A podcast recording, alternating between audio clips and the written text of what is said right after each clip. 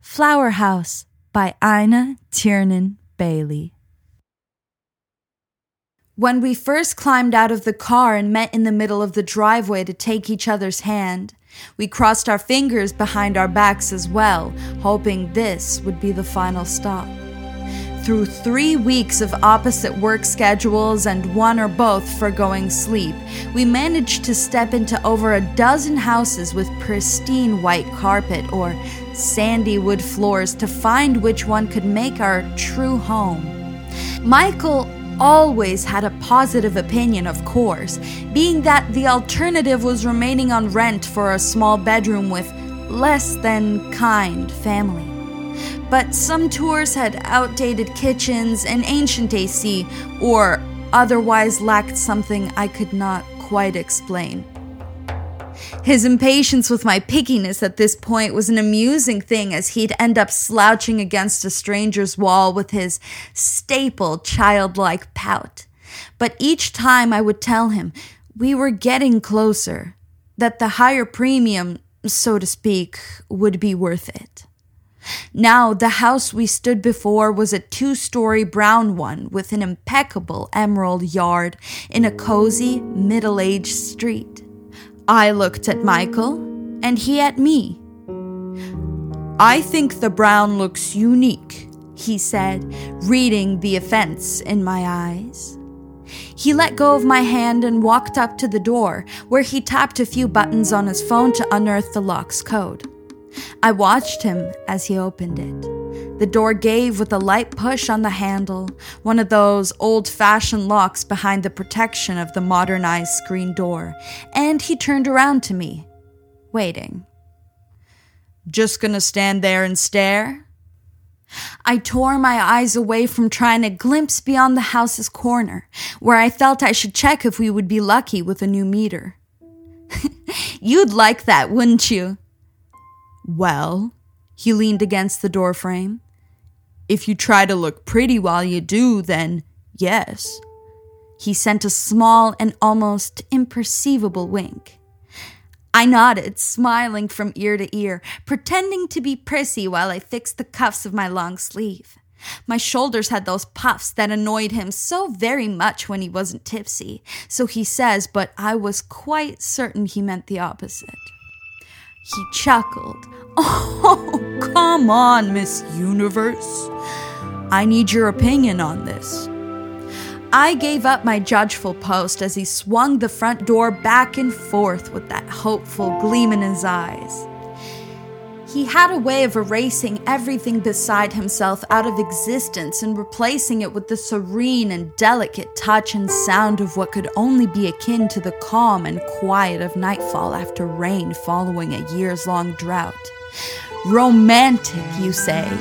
An over exaggeration, but it's the truth. We walked inside together as we do all things.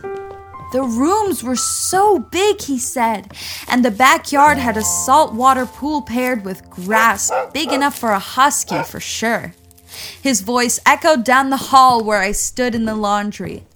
Look at all the places I could put my collectibles. He was talking about the surfaces under the high ceilings, which were intended for houseplants and art, but he so loved his figurines.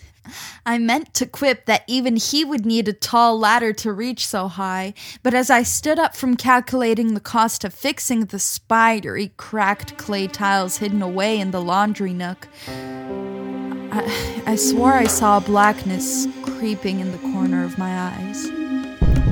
Like those spots when your eyes are tired, except it did not cross the peripheral of my vision when I looked up. It seemed to be fixed upon the wall. I spun around, staring at the cream colored bohemian wallpaper. There was nothing. It, it was the stress, you see, all this house shopping. If we picked the wrong place, it would all tumble to dust. My plans, his, but most importantly, the ones we shared.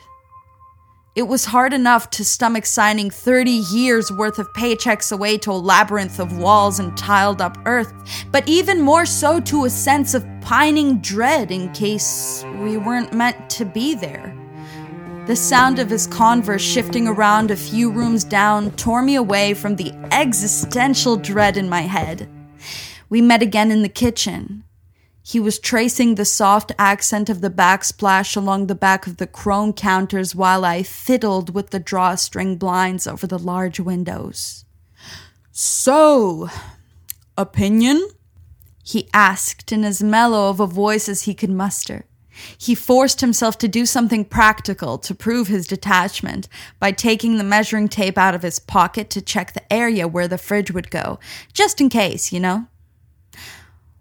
Well, I can tell you're in love with it, but. I drew out the dreaded word as I watched him. A peak of the sulk drove his shoulders down. After I didn't continue for some two long seconds, he cast a glance at me over his shoulder. But. I thought of the pool where the children would swim, the backyard always active with two family dogs. Perhaps a cat would be napping in that corner where I envisioned our living room would be. I'd have marinated meats ready for the barbecue sitting there upon the countertop, and the doorbell would go off with all his work friends stopping by to say hi because they couldn't get enough of this paradise we'd created. So, therefore, they always had a reason to come and his figurines speckling the edges of the ceiling, my love coming home in his light blue scrubs every afternoon or evening with a soft gleam of peace in his eyes, no matter the prior chaos. And to think it would be us forever. That would be me at the door in my mom jeans and t shirt, opening it for him with a beaming smile. I stooped next to him, touched his face but you have to promise me. We're getting rid of the brown paint. He hugged me so hard and almost cried, in fact. I could see the beautiful reflection of a true sense of freedom blossoming in his eyes already. To have a place of one's own had been a dream he never thought he could meet. The cards had been stacked against him for too long in a dead end job. So, my love and I met at some corporate building uptown to sign. He'd been a tall, lost puppy throughout the whole process, but as he signed on the last line, he grinned and looked up at me. Sushi bar at 9 p.m. You and me, Missy. Of course. What kind of girlfriend would I be if I refused? On day four of settling in, the sofa finally came. The one we picked out from a display set from the store, so apt for our new circumstance. At home. He had almost purchased some used furniture off Facebook until I convinced him otherwise. Needless to say, the look on his face after I'd set up our Pinterest worthy living room was absolutely delicious. I dragged him around the house, our house, to show him all the laundry I had done, the gardening I'd completed, the pool tiles I cleaned along the edges, and so on.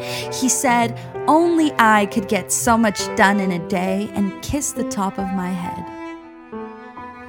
He hugged me close to his body and rocked me as our taco filling sizzled on the stove later that day near dinner time. So, your last day off is next Sunday? he asked. I bounced a little on my toes so I could kiss his adorable nose. Yes, so we better go pick up that puppy. He grinned as he ran his fingers through my hair. I felt the muscles in his body soften as he couldn't help but breathe my seashore shampoo in. I kept my hair so long for him to curl and braid with his wandering fingers and sojourner soul. It was a pain to comb and dry and curl, but I did it all for my beloved. I'm not so sure about that one now. My mom did some research and the litter comes from a puppy mill. He continued explaining the new puppy options he'd found. I turned our chipotle chicken around in the pan as I listened, happy to melt into him as he went on and on. But a faint shadow flickered in the corner of my eyes. I tracked it. It stood behind the area where the dying light bulbs could reach, where Michael had started setting up the puppy's bed and toys. Focusing on his voice was all that kept me from tensing as the shadow spasmed, phasing in and out of existence as it did. and yet it seemed to move closer into the light. I felt my heart jump into my throat, but he said something about California. I, I blinked and it was gone. The gentle pressure of his hands around my arms tightened. He asked me a question, perhaps multiple by the look of concern on his face. What? What? Sorry. I zoned out, my love. We stood still for a moment, our eyes locked on each other. Then he peeled himself away from me and sat on the countertop next to the stove. That glassy, pensive glint in his eyes as he rubbed his hands around drained the blood from my lungs. It dragged the silence between us into a gaping void. He would appear to stare into another world he preferred to ignore after tracking whatever patterns on the floor. It passed after a moment more, replaced by a sudden humored and giddy expression. I asked if you wouldn't mind keeping a closer eye on everything if I decide to go adopt a puppy from my mom and dad's neighbor in California. I gave one last and partly shaky toss to the taco fillings and then coated our prepared tortillas. No, I wouldn't. Do you have a travel date planned? I could leave next Thursday and be back Sunday night. What do you think? I said it was fine by me, of course. He went back to mulling about that puppy as I set the table for us. I poured him his drink first and waited until he took the first bite to tell me how it was. He sent me a chef's kiss, followed by a wink, before complaining about how he looked stupid eating alone. He played some comedy videos and others on his phone, which we would both interject with groans about the depravity of goths at the gold. Nonetheless, the image of that odd shadow behind the lights haunted me even as I curled up into the heat of his body under the calm of his blankets. I resolved that I had to replace those bulbs sooner than later.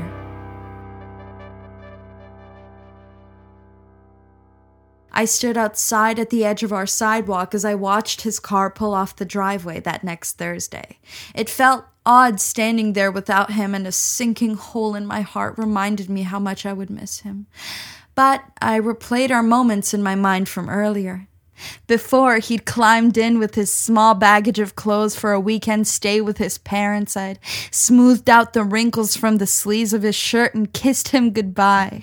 He moped about the long drive, lectured me about how I had to stay up late talking to him so he wouldn't fall asleep at the wheel no matter what and almost had me go back inside to pack a little too. But I reminded him what waited when he came back home with a spicy kiss on the secret spot on his neck that I created through months and months of delicate training. I thought it was wicked how much I loved to drive him mad and how confident I could be compared to that buttoned up polo shirt with pigtail choir girl I used to be. But driving him mad was the best part of us next to the love. He picked me up and pinned me against the car and almost crushed my teeth with the intensity of his kisses. Then he slowed and softened, meticulous as always, with every move he made.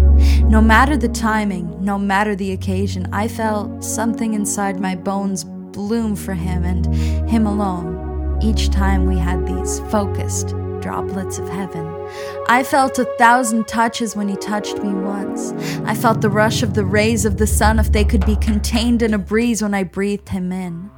Over dramatic drivel, you say, and I say it is the absolute truth for the 18 year old woman he made me into. This was us on the daily. We were both like orbiting moons to the same planet, opposite directions, but so perfectly so that we understood each other.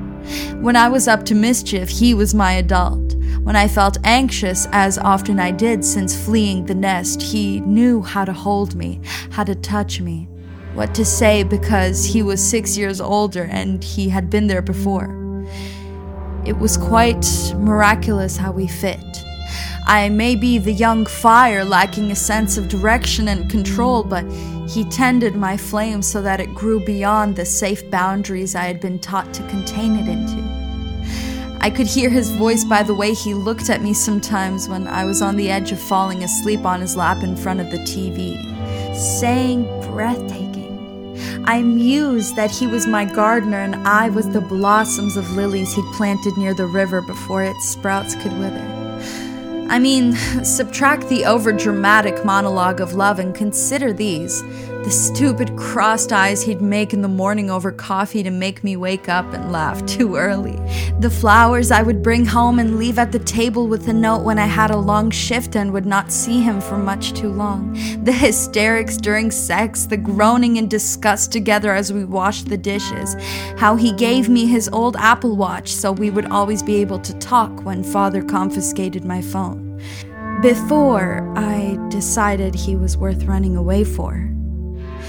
Is that not what soulmates should be? As much as I wanted him to stay by me, I thought of the drive and how his mother was waiting, staring at the clock in their odd 1970s kitchen for his time to arrive to come. His parents had not seen him in almost a year.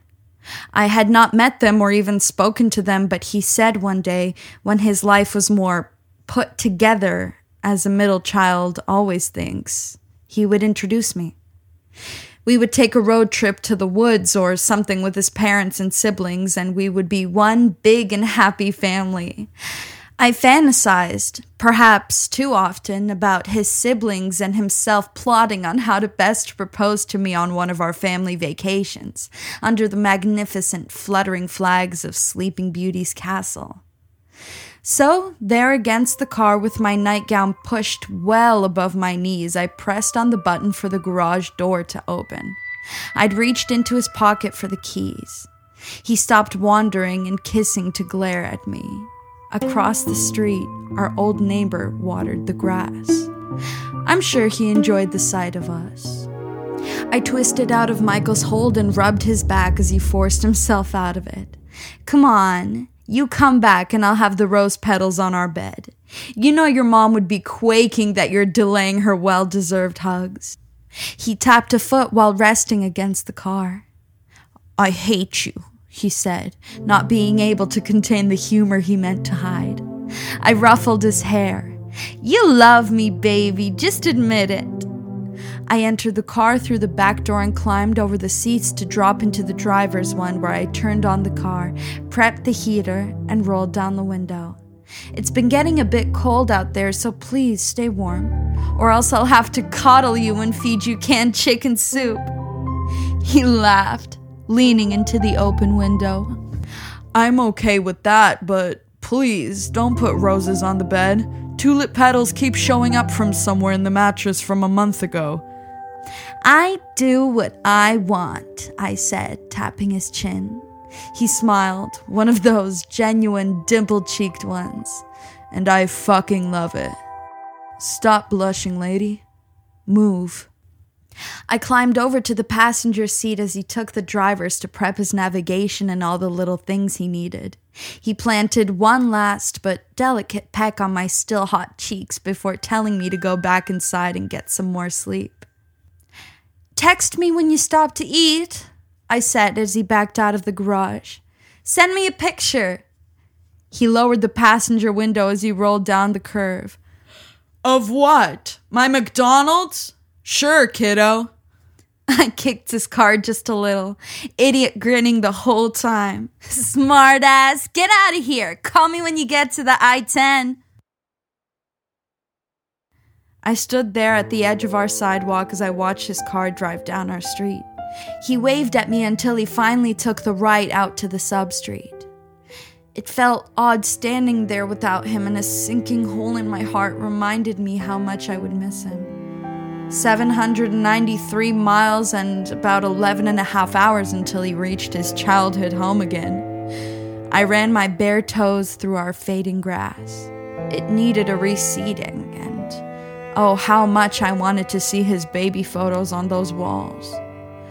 I would miss him, but at least the weekend could be a time of abundant productivity. Our home would be settled down in entirety by the time he came back.